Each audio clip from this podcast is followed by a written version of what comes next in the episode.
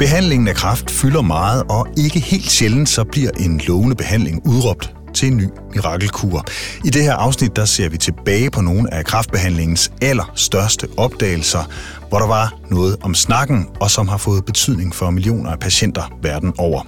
Det her afsnit det henvender sig specifikt til dig, der er sundhedsperson. Hvis du er patient eller pårørende, så er du meget velkommen til at lytte med. Men jeg vil som altid også lige nævne, at vi har lavet andre afsnit her af podcasten Sammen om Kraft, som henvender sig specifikt til patienter og pårørende. Du finder alle afsnit ved at skrive sammen om kraft, der hvor du normalt hører podcasts. Mit navn er Joachim Vorting, jeg er journalist og vært her på podcastserien Sammen om kraft. Benny Vitrup, velkommen til dig. Tusind tak. Tak fordi jeg måtte komme, og tak fordi jeg må fortælle om noget, som jeg er blevet meget optaget af. Benny, du har været overlæge på Herlev Hospitals kraftafdeling, og du har også været med i den eksperimentelle enhed der. Din karriere den strækker sig, talte vi sammen, næsten 40 år tilbage. Og kan du ikke lige prøve at fortælle lidt mere om, hvad der egentlig i sin tid gjorde, at du begyndte at interessere dig for øh, kraftbehandlingen? Jo, og mig selv kan jeg sige det, at det lå ikke i korten af, at jeg skulle få en øh, lægeuddannelse, fordi jeg kommer fra en faktisk ret fattig familie, og min far døde, da jeg var helt ung, og han døde af lungekancer. Men det blev i hvert fald muligt, og så var det, jeg blev læge, og så tænkte jeg, ja, man kunne jo også øh, øh, prøve at arbejde med kræft, som dengang var et meget øh, illeset øh, speciale. Eller det var faktisk, så man lidt ned på det dengang. Og det har jeg så gjort lige siden, faktisk. Så det er en personlig egentlig historie, der gør, at du har... Ja, det kan personligt, og øh, så har jeg også blevet dybt fascineret af dels mange af de mennesker, jeg har mødt i den tid, jeg har arbejdet i det, og meget engagerede mennesker, men også i den øh, udvikling, der har været. Det er jo virkelig et område, hvor der har været en stor udvikling, så det har været super spændende at være med til. Og det er jo lidt af dem, vi skal tale om i dag. Vi skal endda endnu længere tilbage, end, øh, end din egen karriere strækker sig. Og på sådan lidt øh, populærvidenskabelig façon, så tager vi i dag sådan en øh, top 5 over øh, de største videnskabelige sejre, vil jeg måske sige her i kraftbehandlingens historie. Øh, jeg synes egentlig bare, vi skal springe ud i det. Øh, jeg vil lige øh, starte med at sige, Benny, du kalder det erkendelser. Øh, og hvad er egentlig den første store af, af slagsen her? Det, det, der gør kraft meget mere måske øh, specielt end, end mange andre sygdomme, det er, at den har jo altid på, altså fascineret menneskene. Hvad er det, hvad er det for noget? Øh, og nu siger du en, en sejr, eller en, og jeg kalder det en erkendelse. Og det skyldes nok, at man har ikke rigtig og man forstår nok stadigvæk ikke rigtigt, hvad det egentlig er for en sygdom. Og derfor er den blevet blandet meget sammen med, med kultur og religion og myter og metaforer, og jeg ved ikke hvad. Så det der med, der er kommet, hvad skal man kalde det, øh, videnskabsfolk ind, som har kunne se klart, det har været øh, vildt fascinerende, og i virkeligheden så kan man jo gå meget langt tilbage til de der videnskabsfolk. Øh, der er en, der hedder Virkov, som, som i, i slutningen af 1800-tallet finder ud af, at kraft i virkeligheden er noget af os selv. Altså det er ikke noget, der kommer udefra, det er ikke Guds straf eller et eller andet, der er ramlet ned over os. Det er noget, der kommer af os selv, det kommer fra vores egne celler, og han blev dybt berømt på, at han skrev, Celler kommer celler, kommer celler, kommer celler, det skrev han en bog om. Og det har jo en kæmpe betydning for øh, måden at opfatte en kræftsygdom. Det vil sige, at kræftsygdom kom af os selv. Og det førte jo med sig en tanke om, hvordan kunne man så komme af med den? Altså hvis celler kommer af celler, det er klumper af celler, skulle man så ikke bare se at få fjernet de der celler. Mm. Øh, og det fører så med sig, at øh, dengang havde man ikke sådan meget en indsigt i biologi. Altså man vidste dybest set ikke rigtigt. Man havde et mikroskop. Det var det, man kunne kigge i, og så kunne man se de der bitte små celler, og så var det ikke ret meget mere end det. Det var sådan højteknologisk videnskab. Men det er det første sådan øh, springende punkt, der vil du sige? Ja, fordi det afmystificerede sygdommen. På samme tid fik man muligheder for at lave bedøvelser af mennesker, så man kunne begynde at skære i folk. Og øh, det var så det, man begyndte at gøre, øh, faktisk så baseret på, på den erkendelse, at det var klumper af celler i vores egen krop. Selv for mig, der ikke er sundhedsperson, så kommer det ikke som en overraskelse, at kemoterapi er blandt dine top 5 erkendelser i kraftbehandlingen. Kan du lige prøve at forklare, hvordan man fandt frem til den her øh, behandling? Dengang om der for 100 år siden, der har man, eller 120 år siden, der har man ikke rigtig forstået det med molekyler, jo, måske lidt, men ikke rigtigt, og heller ikke det der med, at man måske med gifte øh, kunne komme omkring øh, drab på celler. En øh, læge, som altid bliver fremhævet, han hedder Paul Ehrlich, han, dengang var der krig mellem øh, øh England og Tyskland. Englænderne, de havde jo Indien, så de kunne lave farvestoffer i Indien. Tyskerne havde ingenting, så de tænkte, vi må lave det kunstigt. Og det lavede de så i Frankfurt, hvor han boede, og øh, der lavede de der kemiske farvefabrikker. Og det gik ærligt og kiggede på og tænkte, hvad fanden kan man farve tøj? Kan man vel også farve celler? Så farve han celler, det kunne man, og så tænkte han, kan man farve celler, kan man vel også dræbe syge celler. Så der fik han faktisk ideen om, eller fødte ideen om, at man kunne give kemoterapi.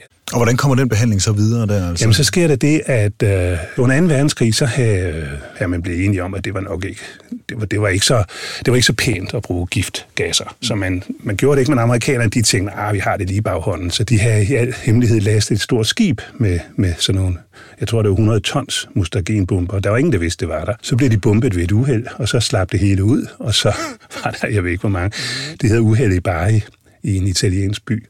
Men det, der kom ud af det, det var, at man opdagede, at de hvide blodlemmer forsvandt. Og så tænkte man, eller lægerne tænkte, hvad? Det var da jo egentlig mærkeligt. Kan man fjerne øh, hvide blodlemmer med giftgasser? Og så satte man to af verdens mest berømte farmakologer til at studere det i al hemmelighed. Det var virkelig classified. Mm. Så de måtte ikke offentliggøre det, og det, dengang så, så tænkte man, at vi, vi prøver at give det til folk med, med sygdomme i blodsystemet, i lymfesystemet. Og så kunne de få kræftsvulsterne til at forsvinde med mustagen. Og så tænkte de, det her, det må da kunne være et lægemiddel. Men de kunne først offentliggøre det i 47, altså efter krigen. Mm, mm. Så det var faktisk et af de første kemiske midler mod en kræftsygdom, øh, hvor man direkte gik efter at slå celler ihjel, altså celledrab, som, som man sige, den første erkendelse, ikke? Samtidig var der en meget berømt læge, eller senere blev han jo meget berømt, øh, i, øh, i Boston i USA. Han hed Sidney Farber. Han var egentlig patolog, altså de dødes læge, kan man sige, ikke? Men han tænkte, nej, jeg gider ikke sidde her og kigge på, på øh, døde børns øh, leukemiceller osv. osv., osv. Så han fik den idé, at jeg kunne godt tænke mig, om ikke jeg kunne gøre noget for de der børn, som havde kræft i lymfesystemerne. Og øh, det han havde opdaget, det var, at, øh, at de var jo meget livlige, de der kræftceller, og de gik lynhurtigt med at tage livet af dem. Og så havde han lige hørt om, øh, øh at der var en faktor, det var faktisk i Indien, de opdagede det, en læge, der hed Will, opdagede, at hvis kvinder manglede et bestemt stof, det kaldte hun så Wills stof, hendes eget navns stof, det var så folinsyre, så øh, synede de faktisk hen. Og så tænkte han, hvis man nu bruger det stof til patienter med kræft, kunne man så ikke få kræften til at syne hen, og det lykkedes faktisk for ham. Så han, øh, han kunne publicere, jeg tror det var fem patienter, han behandlede, hvor det lykkedes. Og det var starten på, øh, på den anden type af kemoterapi, nemlig den, hvor man udsulter celler. Det stof, han brugte, det hed metotrexat, og det bruges faktisk stadigvæk i dag øh, som et, et af de første kemoterapeutika. Og han blev mega berømt, fordi han ligesom satte gang i, jamen hov, man kan jo egentlig godt behandle øh, kræftsygdomme med giftstoffer. Men blandt lægerne var det ikke så øh, velset, fordi man kan giftgasser til syge mennesker. Mm. og man gav dem noget, som de synede hen af. Det var sådan... Ja, fordi hvordan havde patienterne på den i de her første behandlinger her? det med livskvalitet, det stod ligesom lidt ved siden af. Øh, det, man nok fokuserede mere på, det var, hvordan gik det med kræftsygdommen. Man var meget fokuseret på resultater, og så det der med livskvalitet, det kom først senere, hvor, hvor andre mennesker og borgere sagde, det er jo ikke ligegyldigt, hvordan vi lever længere. Vi kan også godt leve godt længere. og, så, og så blev livskvalitet pludselig et issue, ikke? Ja, det er i hvert fald noget, vi er, er meget optaget i dag, jo.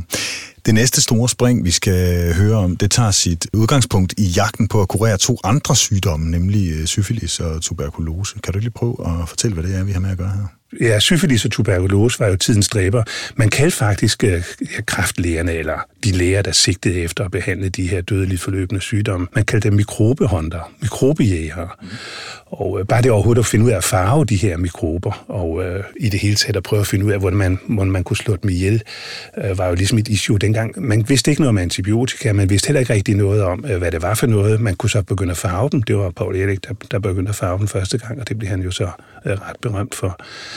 Øh, der skete det, at i, øh, jeg tror det er i midten af 1940, 1943, der var der en øh, amerikansk gruppe, øh, øh, Vaxman hed han, som øh, fandt et lægemiddel, et forrørelsesbakterie, giftstof, øh, som man kunne bruge til syfilis.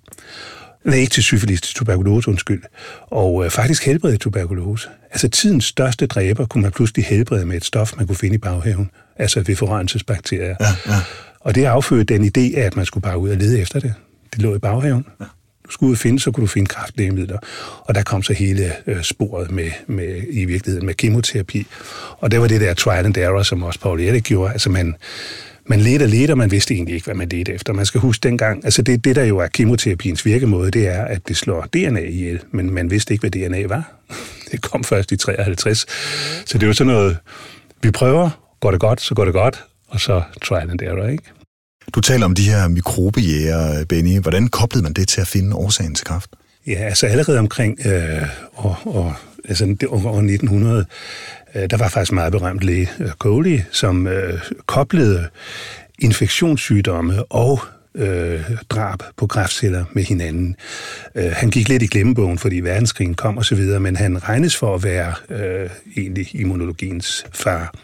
Samtidig var der en, øh, en biolog, ja det var han jo ikke dengang, men altså en, der kiggede på mikrober, og han hed Peter Rov, og det han fandt ud af, det var en meget mærkelig opdelelse. øh, lidt ved et tilfælde, at han kunne øh, smitte høns med kræftsygdom. Mm-hmm.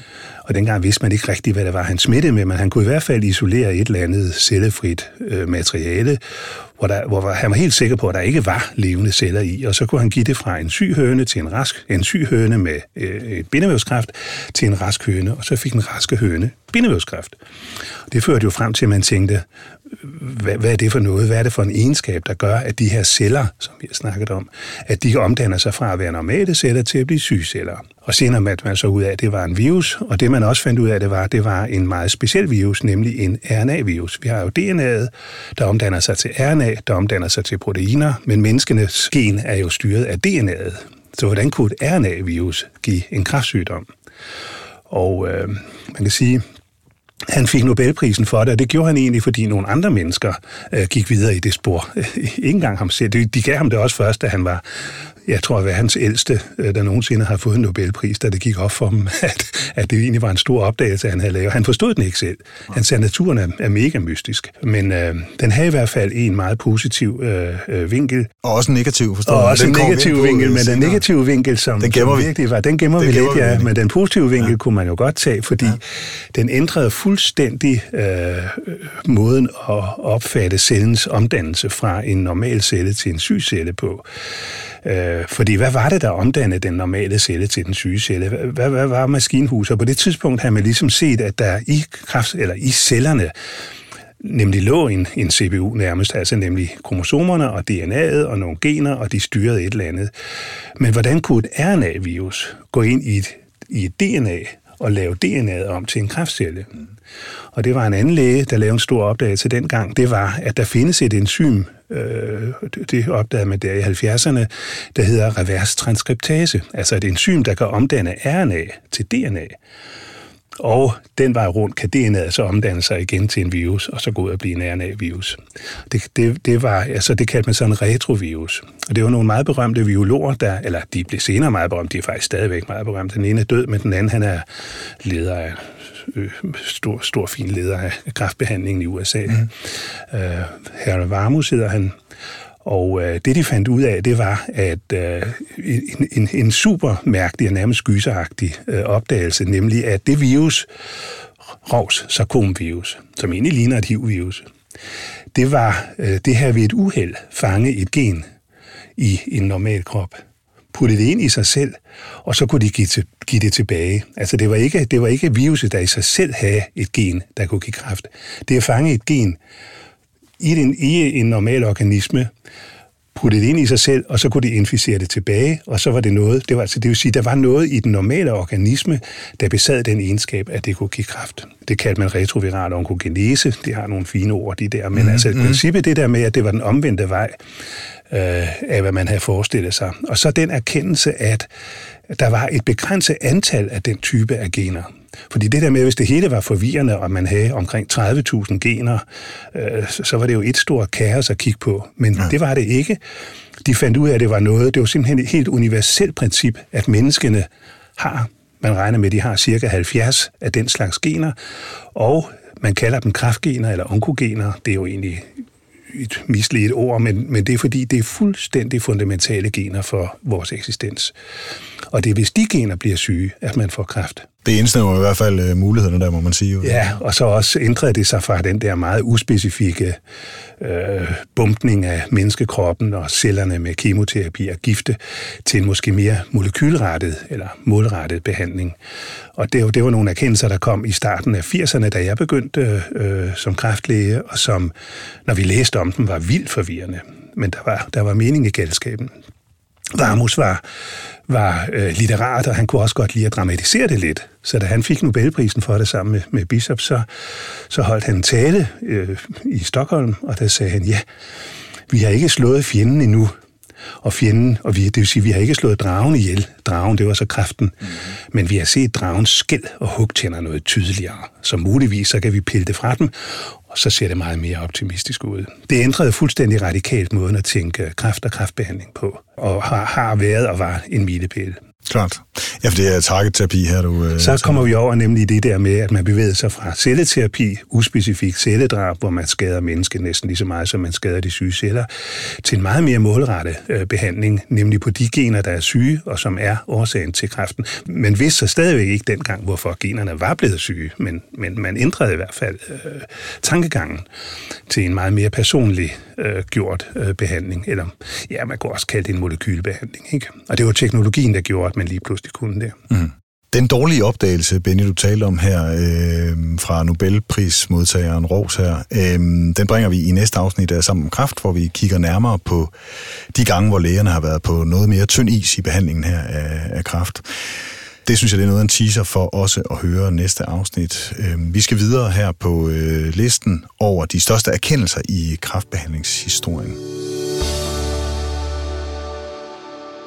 Den næste store erkendelse her, det er en øh, videreudvikling i forskningen af netop det her med generne. Kan du ikke lige prøve at forklare, hvad det er? Der? Øh, jo, altså, det var det overhovedet at erkende, at det var gener, der var syge, at det var signalveje, der var syge. Altså, hele taget forstå, hvad skal man kalde det, maskinhuset. Man havde ligesom cellen, som var huset, og så var man inde og kigge i, hvordan ser maskineriet ud inde i huset. Øh, og det der med, at det var, det var vildt øh, forvirrende, øh, hvad der var derinde, fordi der var så mange gener. Der er 3 milliarder basepasser, der er nok at tage af. Ja. Jeg kan huske dengang, så havde man ligesom et... Øh, nogen gjorde lidt grin med det. De sagde, ja, vi har et pustespil, og så står der så nogle videnskabsfolk og kigger på 3 milliarder brikker, og så siger den ene af dem, jeg tror, jeg har fundet en hjørnebrik så, ville de lægge puslespillet. Og det var ligesom det, man var op imod.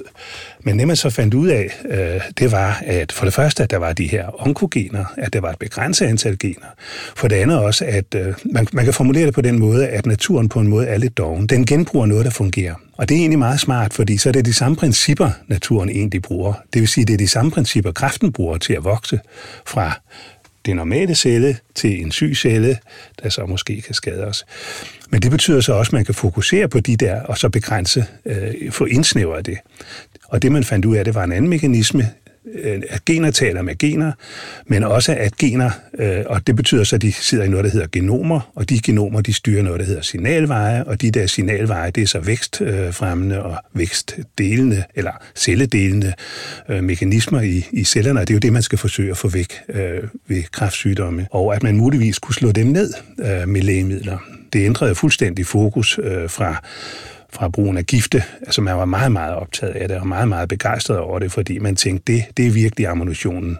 Nu har vi virkelig fået krudt, der kan, der kan slukke øh, kræftsygdommen. Ja, ikke? Ja. Ja. Så det var det der med at, at forstå, at det var øh, genomer. Problemet var lidt, at øh, genomer, altså sådan rækker af celler, eller rækker af molekyler, og flere af disse syge molekyler, de skal sådan efterfølgende hinanden blive syge for, at man får kræft. Det er faktisk ikke meget ikke særlig nemt at få kræft. Altså mange læger har jo spekuleret over, hvorfor får vi ikke mere kræft, end vi får. Mm-hmm. Og det gør, det gør vi ikke, fordi vi har nogle fantastiske mekanismer, der sørger for, at vi ikke får mere, end vi får. Der er den lille sjove historie her, at elefanter kan ikke få kræft. Og hvorfor kan elefanter ikke få kræft? Det er fordi, de har et gen, som man også fandt i samme ombæring, som man fandt de her kraftfremkaldende gener. Så fandt man, at kroppen også har nogle øh, kraftundertrykkende gener. Dem kalder man suppressorgen.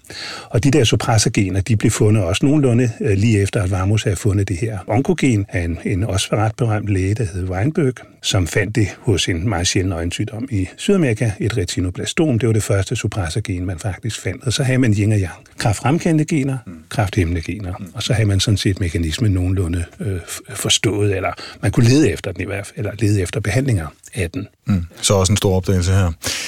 Det sidste punkt på vores øh, populærvidenskabelige liste her, det er øh, sådan set også i relativ øh, nuhed, for det er den erkendelse, der er kommet her inden for de sidste, ja nu ser jeg sådan et frisk 10-15 øh, år, øh, du må lige rette mig her, hvis det ikke er helt korrekt. Øh, men hvad er det, man har fundet ud af her, Benny? Jamen, vi har jo noget, der beskytter os, noget helt enestående, og øh, noget, som er uddannet, kan man sige, gennem hele vores øh, udvikling som, mm. som organisme, og det er vores immunsystem. Og immunsystemet hos os, det er i konstant konflikt med vores omgivelser. Altså immunsystemets opgave, det er at fjerne viruser og bakterier og syfilis, som vi har snakket om, og tuberkulose, og jeg ved ikke hvad. Men det er også at fjerne kræft. Immunsystemets opgave, det er at, at rense os og det har noget, der hedder immunovervågning, og vi har cirka 100 millioner af sådan nogle celler, der patruljerer rundt i vores krop, og hver dag overvåger, at vi ikke bliver syge. Og opstår der en kræftcelle, øh, altså en uren celle, kan man sige, for organismen, så fjerner immunsystemet det. Det har man opgivet en lille smule. Nogen har arbejdet med det, men sådan lidt i hjørnen af, af lægevidenskaben, fordi man har, man har ikke rigtig styr på det. Man har, lidt, man har lidt idé om, at man kunne prøve at sparke til immunsystemet ved at give sådan nogle øh, særlige immunstimulerende stoffer, men de var mega giftige, for hvis man først slipper immunsystemet løs og ikke fortæller dem, hvad det skal, så begynder de altså at spise af mennesket. Så det var og de, de behandlinger har jeg også været med til at give. Interleukin 2 for eksempel, det var skrækkeligt. Altså patienterne blev virkelig syge. Men det førte sig til en helt simpel tanke. Der var nogle læger, der tænkte, hvorfor kan mennesker overhovedet få børn? Altså, det, det burde være umuligt. Fordi øh, et barn er jo egentlig for kvinden fremmed. 50 procent af barnets gener er nogen, kvinden ikke kender, så, så kvinden burde afstøde det barn. Ja. Hvad er det for en mekanisme, der gør, at immuncellerne lader barnet være i fred? Og øh, der er specielt en, der hedder Jim Allison, der, der, og en japaner, hun jo, de opdagede, hvad der var for nogle beskyttelsesmekanismer fosteret her. Og hvordan bruger man så den her viden, øh, Benny? Man kan sige, lige snart man bliver syg, så starter immunsystemet med at bremse sig selv. Gjorde det ikke det, så bliver vi spist op. Altså hvis du får en influenza-vaccination, eller I får en influenza-sygdom, og immunsystemet ikke starter med at bremse sig selv ned, så vil det gå fuldstændig amok, og så vil vi sådan set dø af sygdom. Det er egentlig det, der sker ved covid, at dem, der bliver meget syge af, af coronaviruserne. Det er, at immunsystemet går for meget amok, så man dør faktisk af immunsystemets reaktion på virusen, ikke af selve virusen. Så derfor har de en bremse, og den bremse hed CTLA4, og øh, det var det, Tim Allison han fandt ud af, at den kunne man blokere, så man egentlig fjernede bremsen på øh, T-cellen over for kræftsygdommene. Det har så vist sig sidenhen, at øh, at det er meget øh, forskelligt, og nogle cancer de reagerer på det, og andre cancer reagerer altså, som i slet ikke på det. Man fandt nok den rigtige øh, tumortype, øh, fordi modermærkræft er en meget immunogen sygdom. Den kommer ligesom af solen stråler, og det er øh, i, i huden, den ligger.